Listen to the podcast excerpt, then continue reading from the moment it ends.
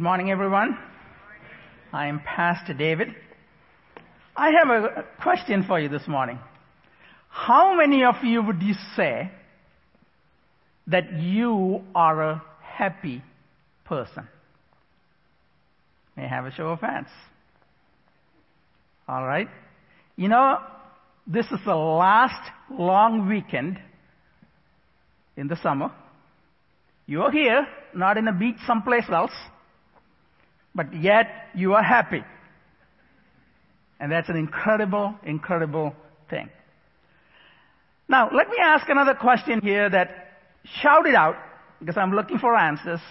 When you raised your hand saying that you are a happy person, why did you say that? Anybody? Perspective. Perspective? Jesus. What is that? Crisis in your life. Your family. Okay? Anything else? Health. Okay. Peace. Okay.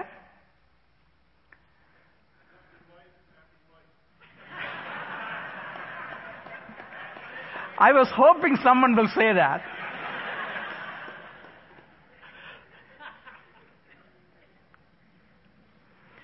You know, while preparing to preach the sermon this morning, I took two quizzes to determine if I am a happy person or not. And I received failing scores on both of them. I scored 54% on the first one, which is an F, and a miserable 12% on the second. So you might be wondering if, if I'm really qualified to preach a sermon on happy people. But perhaps you are curious to know why my scores were so low. Here were the types of questions that were on the two quizzes. Do you eat well and exercise regularly. As you know, as I have confessed, I don't eat well unless my wife Jem hides unhealthy food from me. now I do have a treadmill on the basement, but it hasn't been turned on for a while. And in fact, I don't even know if it works. Here's a, another, another question. Are you boring or funny? Now you can see how quickly things get down, uh, went downhill from there for me. Here's another one. On a good day, would you rather sit and read a book or go outside and have some fun? And those of you who know me know what my answer to that one is. On a good day, if you sat and read a book, you have a boring life.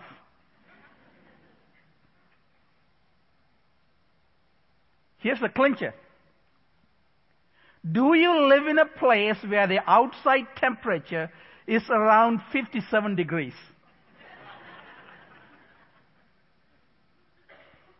this is true. I mean, it's there. Apparently, it has been scientifically proven that 57 degrees is the most optimal temperature for happiness. That would make all of us who, who live in Michigan unhappy people, wouldn't it? Therefore, I could not answer, yes, say yes to the last question. Do you surround yourself with happy people?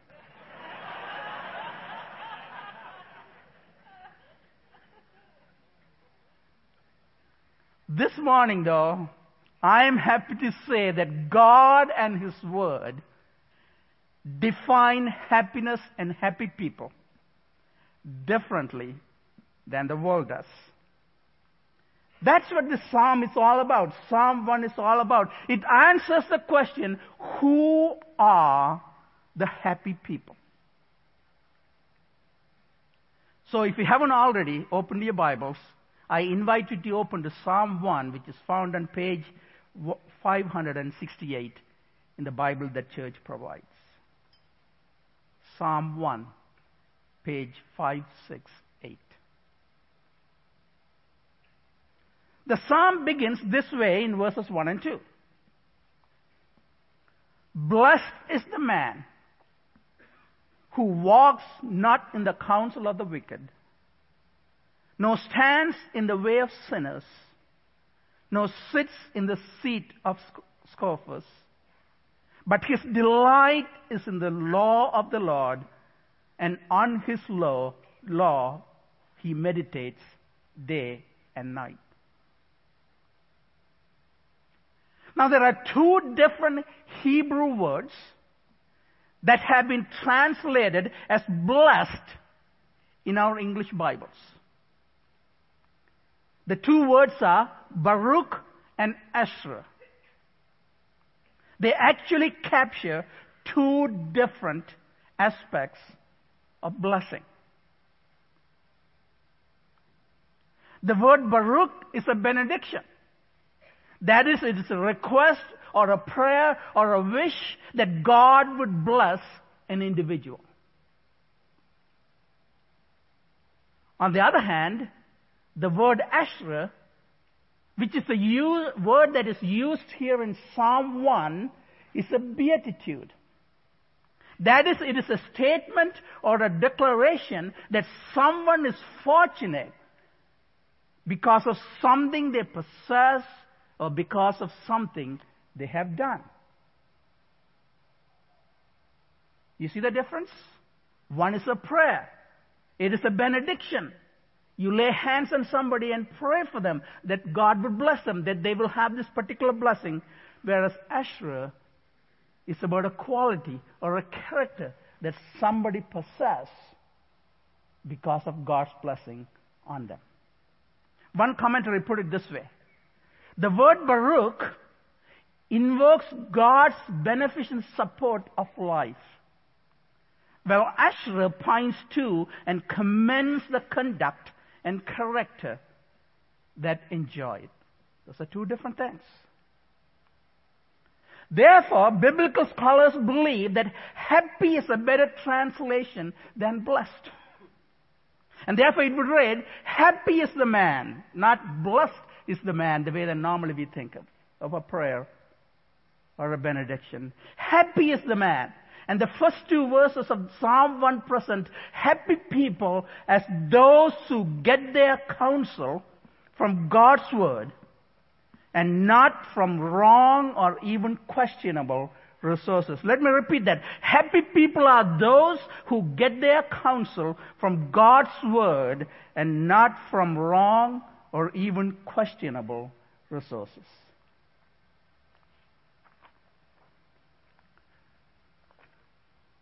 Notice that this happiness that the scripture defines is not dependent on feelings. Feelings go up and down, but the happiness described in Psalm 1, biblical happiness, does not oscillate. Notice also that this happiness does not depend on the conditions of our surroundings.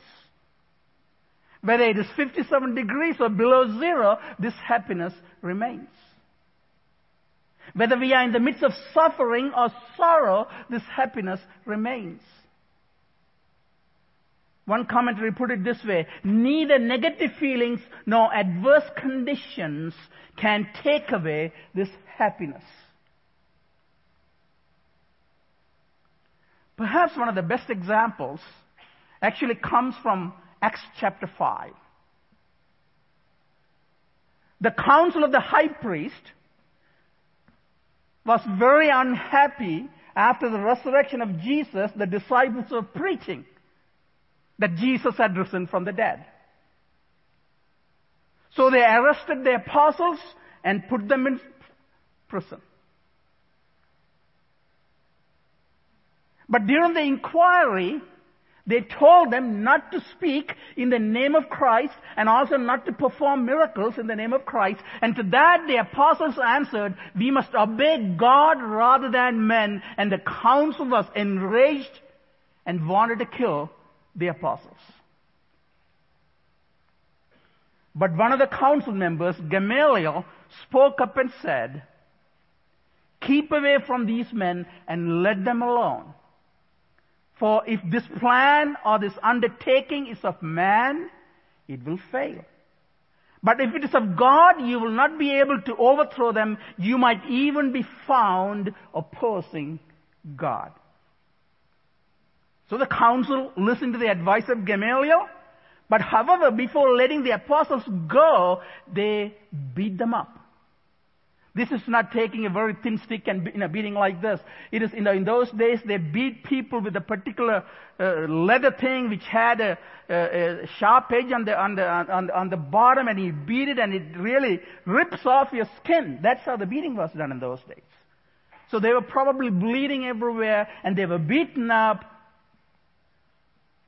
And here's what we read in verse 41. Then the apostles left the presence of the council rejoicing that they were counted worthy to suffer dishonor for the name. That's the kind of happiness that we are talking about.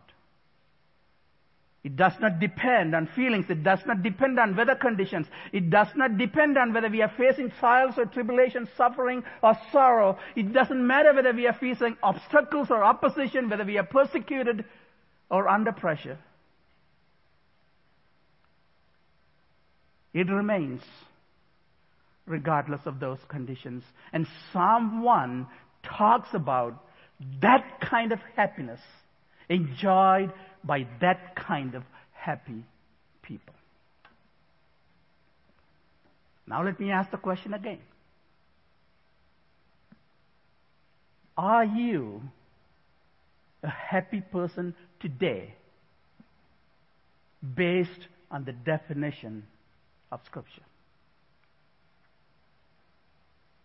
So, in that sense, I'm really happy that I scored 54% and 12% on the worldly quizzes.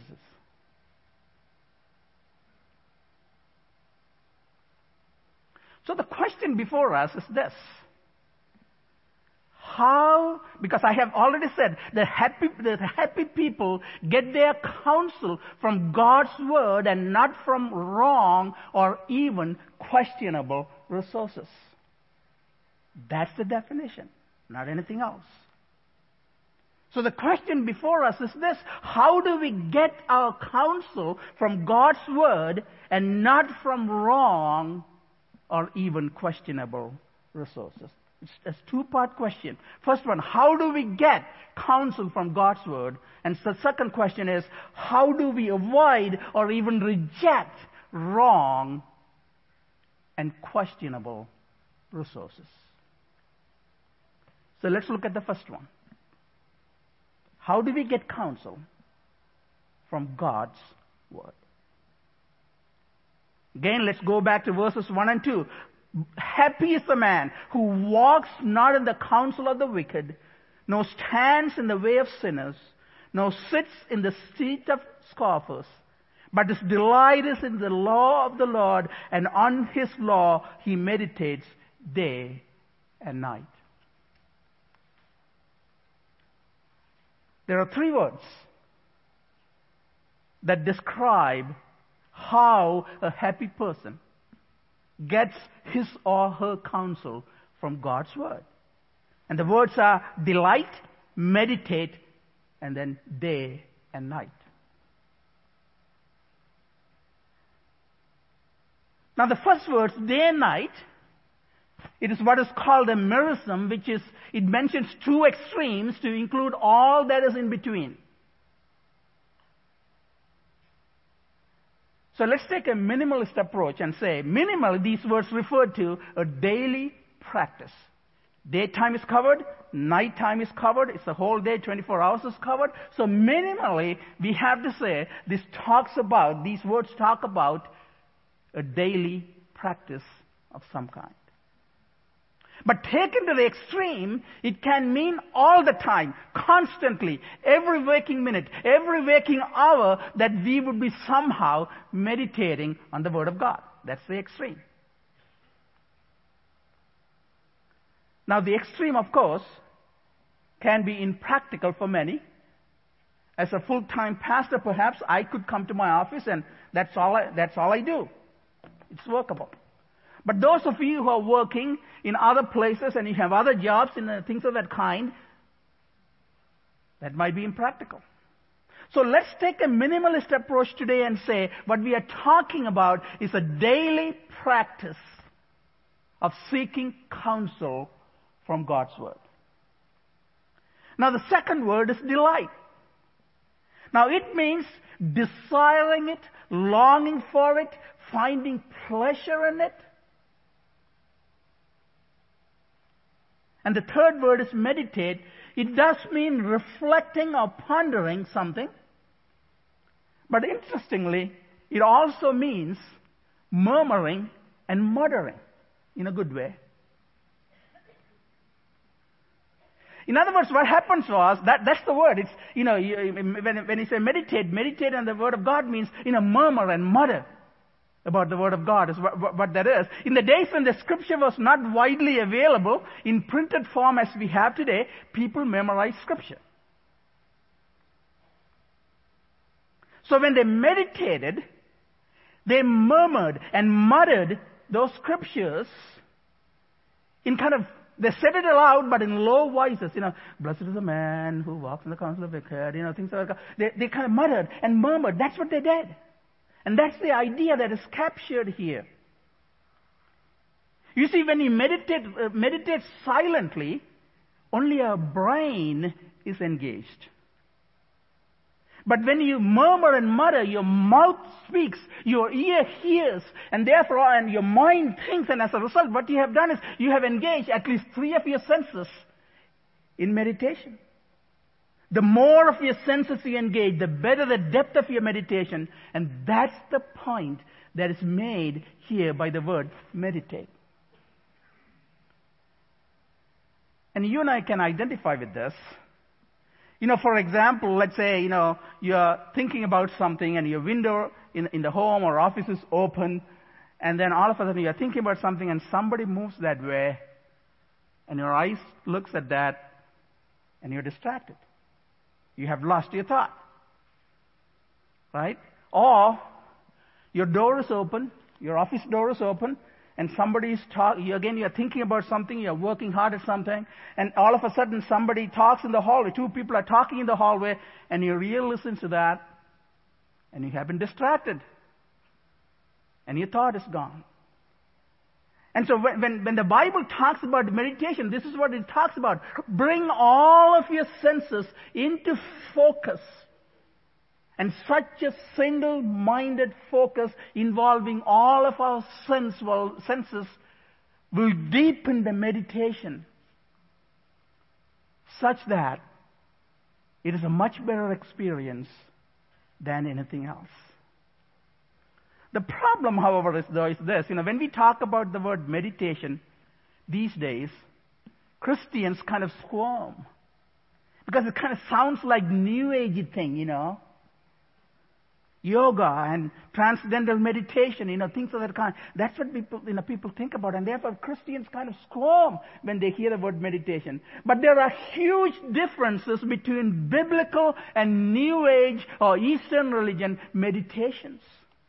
For one, the New Age meditations are about emptying yourself. In other words, you t- sit in a particular posture and, you know, it says a mantra or whatever and you kind of em- empty yourself, try to get all of your thoughts out of yourself, uh, self and then, then you can get into some kind of a, you know, different realm or something like that. That's not what Christian meditation is. Christian meditation is just the opposite. It is about filling our minds and all our senses with God's Word and be fully engaged in God's Word.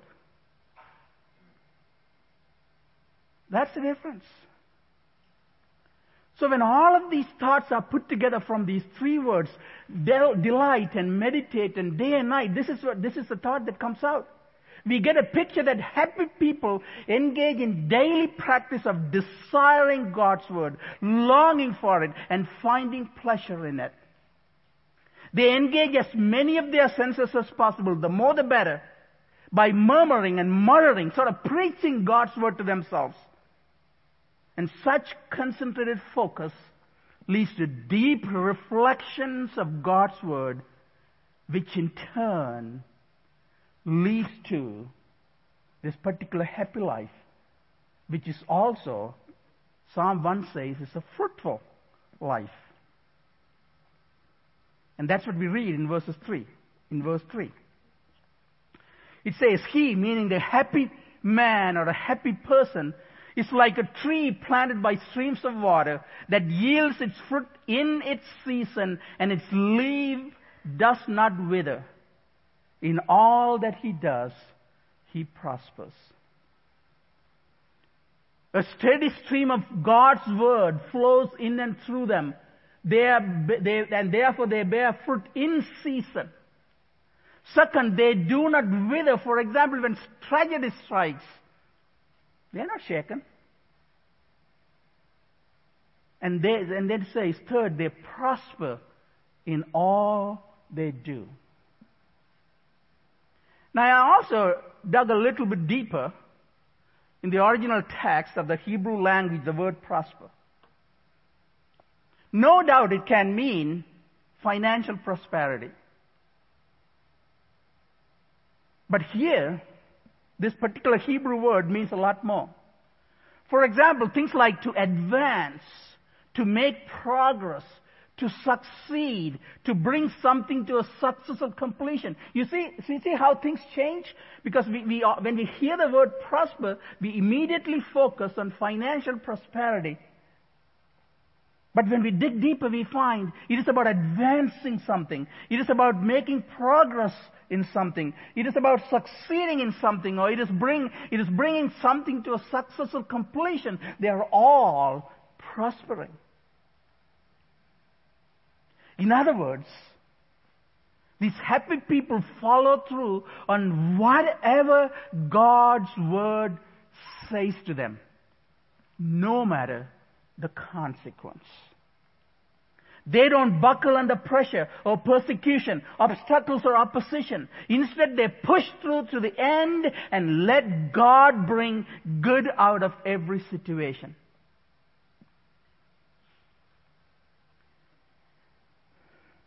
You know, as I was writing these words, two examples came to my mind. The first one was about the early Christians who lived in the New Testament time. As we know, they were under Roman occupation, and the Roman law required everyone under Roman rule to bow down to the image of the emperor.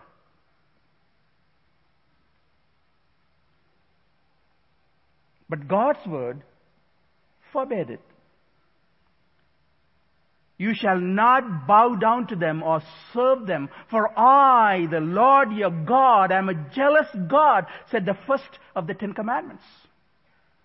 So here you are.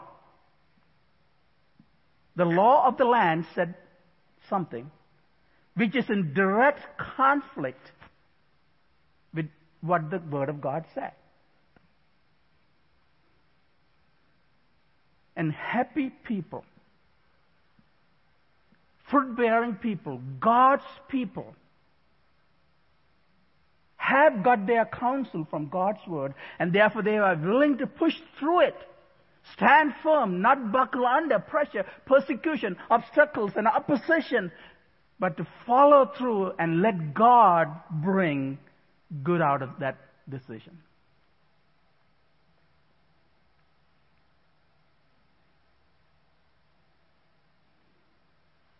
You know what happened to the early Christians?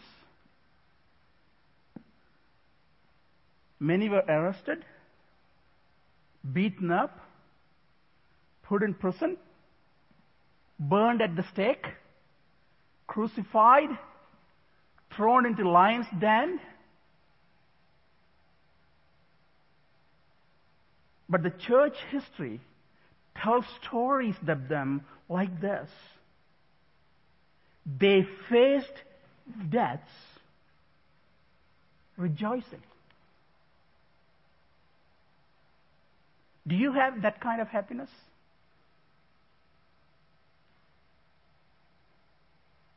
God did bring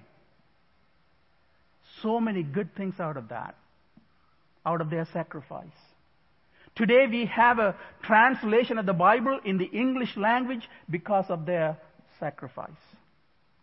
Today we have, we at least have a principle called in this country anyways, the freedom of religion because of their sacrifice. Today we have the separation of state and the church because of their sacrifice. And there are many more. Reformation came about because of their sacrifice. God did bring good out of the life of happy people who got their counsel and stood firm in the midst of all kinds of obstacles and opposition, persecution, and pressure.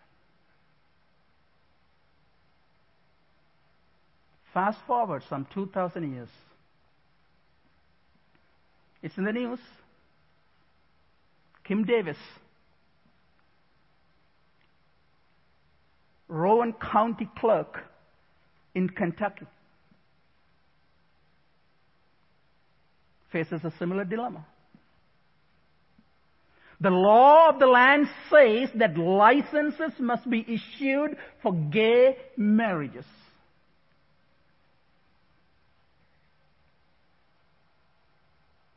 But God's word says otherwise. Today, as we sit here, she is in prison. I don't know her. I don't know her background.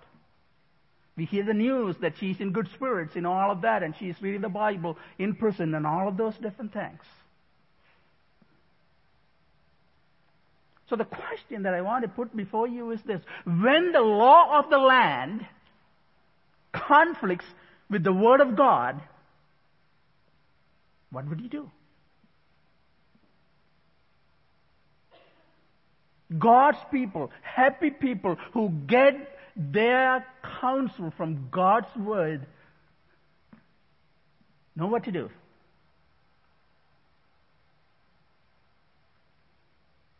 And that's the biblical definition of happy people, fruit bearing people.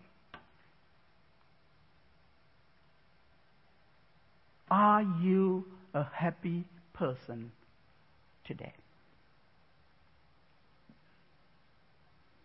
The second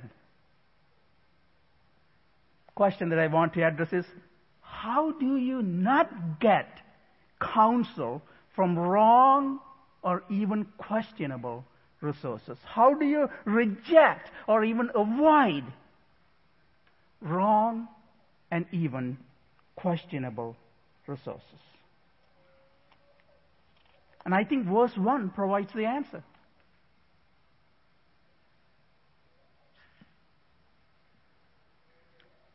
Happy is the man who walks not in the counsel of the wicked, nor stands in the way of sinners, nor sits in the seat of scoffers. Now, there are two schools of thought regarding the interpretation of this particular verse. The first school believes that the three negative statements are parallel to one another. This is referred to as Hebrew parallelism. Therefore, the words walk and stand and sit are synonymous and they express the same meaning. I, however, belong to the second school that believes that the order of these statements indicate a gradual descent into evil. They don't mean the same. You go from the first statement to the second statement to the third statement. It is a gradual descent into evil. For example, a person walks means walks by or walks alongside. Then he stands, meaning he stops and takes a stand rather than standing still. And ultimately sits, meaning dwells or takes a permanent residence in the company of the wicked. Similarly, the words counsel, weigh, and seat draw attention to the realms of thinking, behaving, and belonging. Somebody thinks about it. But never behaves that way. One of the famous examples, by the way, is a, is a, a, a Catholic scholar, a wonderful man, and he had some evangelical flavors as well. He had, uh, homo, he had homosexual attraction. But he never acted on it. His name is Henri Nouwen. And he never acted on it. And he passed away about, I don't know, five to ten years ago. So he was in the thinking realm, but he never behaved or he never belonged to the company of the wicked. And then the words wicked and sinners and scoffers draw attention to those who have been found guilty in the court of law. That's the wicked people. From there to the behavior becoming habitual and to ultimately being outright hostile to those who oppose them. You see the movement? They made a mistake. And from there, that particular sin becomes a habitual issue. And then from there, they have become advocates for that particular issue, in some cases even outright hostile to the people who oppose them. One commentary put it this way. The three complete phrases show three degrees of departure from God by portraying conformity at three different levels accepting its advice, being party to its ways, and adopting the most fatal of its attitudes. For the scoffers are the farthest from repentance. Gradual descent into evil. So here's the thing, you know, how, how, how do you know, some cases, you know, to know the wrong thing, perhaps you could, you could take a resource and, and read it and compare it to the Bible and you could say, no, that's totally contradictory, uh, contradictory to the Bible and therefore you could say that's a wrong source and you could throw it away. But how about the questionable?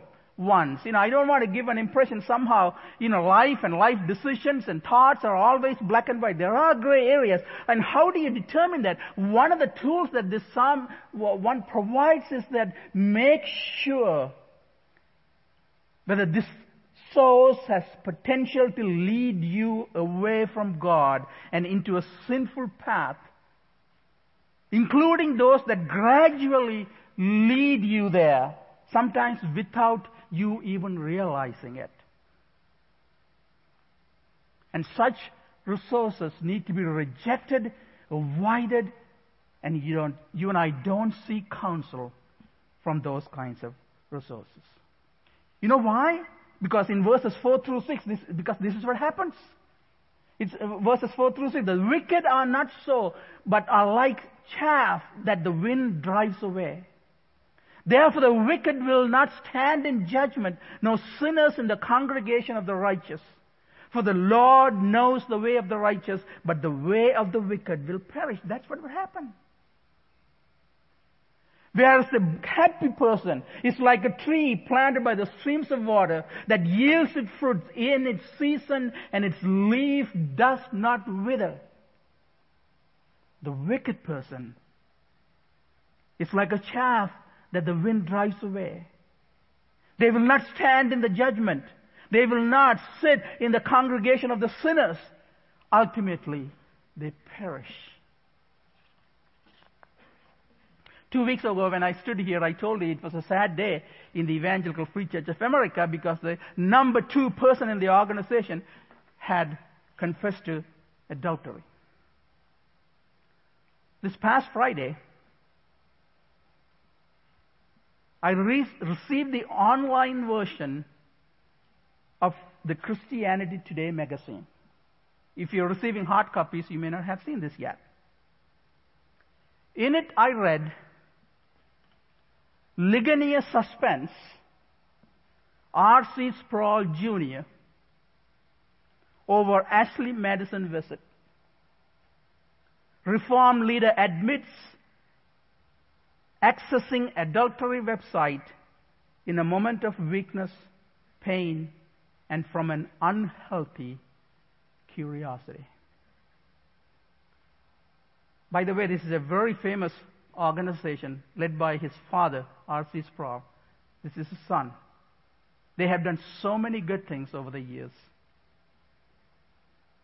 And here's what the son, R.C. Sproul Jr., writes My goal was not to gather research for critical commentary, but to fan the flames of my imagination. I was there long enough to leave an old email address. And within minutes I left, never to return. I did not sign up for the service or interact with any clients. Until anything comes out to the contrary, let's give him the benefit of the doubt. But here's the question that I have for us. Do you see his gradual descent into evil? He went there out of curiosity. Then he ended up leaving his email address there. And in the process, he had lied to the people who were close to him and trusted him. And the end result of all this is that he has been suspended by a reputable Christian organization that he worked for. Currently, he is not a happy man. Instead, he is in a state of public shame.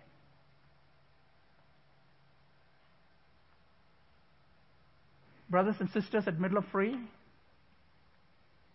do you want to be happy people the way the Bible defines what a happy person is? What happiness is, is about? Then get your counsel daily from God's Word and not from wrong or even questionable resources. Reject them, avoid them, run away from them, flee from them.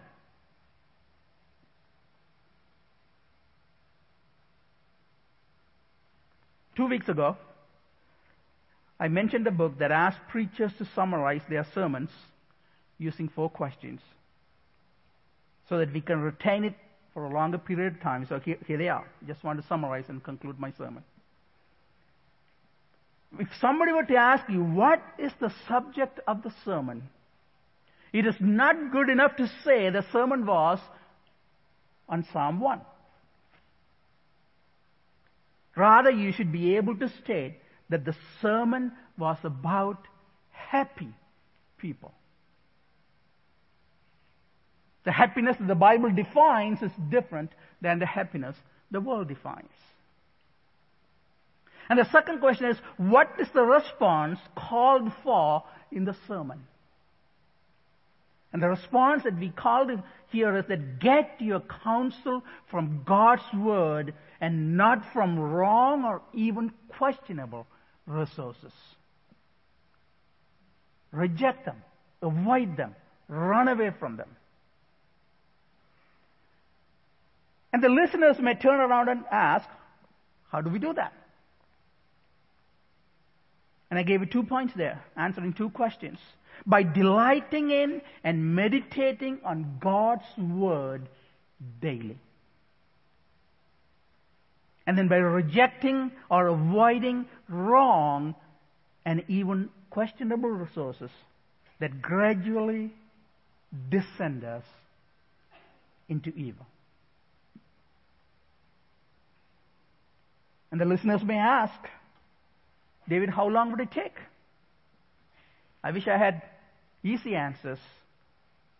It really calls for daily practice That's lifelong.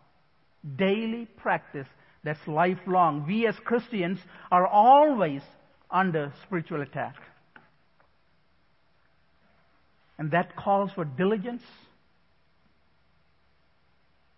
And that calls for meditation and receiving counsel from God's Word. May God enable us to do that always until and uh, as long as we live and breathe on this earth. Let's pray. Oh, Father, I, I pray, Lord, I need you. And my brothers and sisters need you. And I pray that you will watch over us and that you would protect us. Father, give us this hunger, this desire, this longing, this yearning for your word. Help us to memorize them. Help us to fill our minds and our hearts, our eyes and our ears and our mouths and our noses with your word. So that they are there in our fingertips. To live lives that are truly honoring and pleasing in your sight. Bringing honor and glory to your great name. And living happily and bearing fruit. That's our desire and that's our prayer. And we pray these things in the name of Jesus Christ, our Lord and Savior. Amen.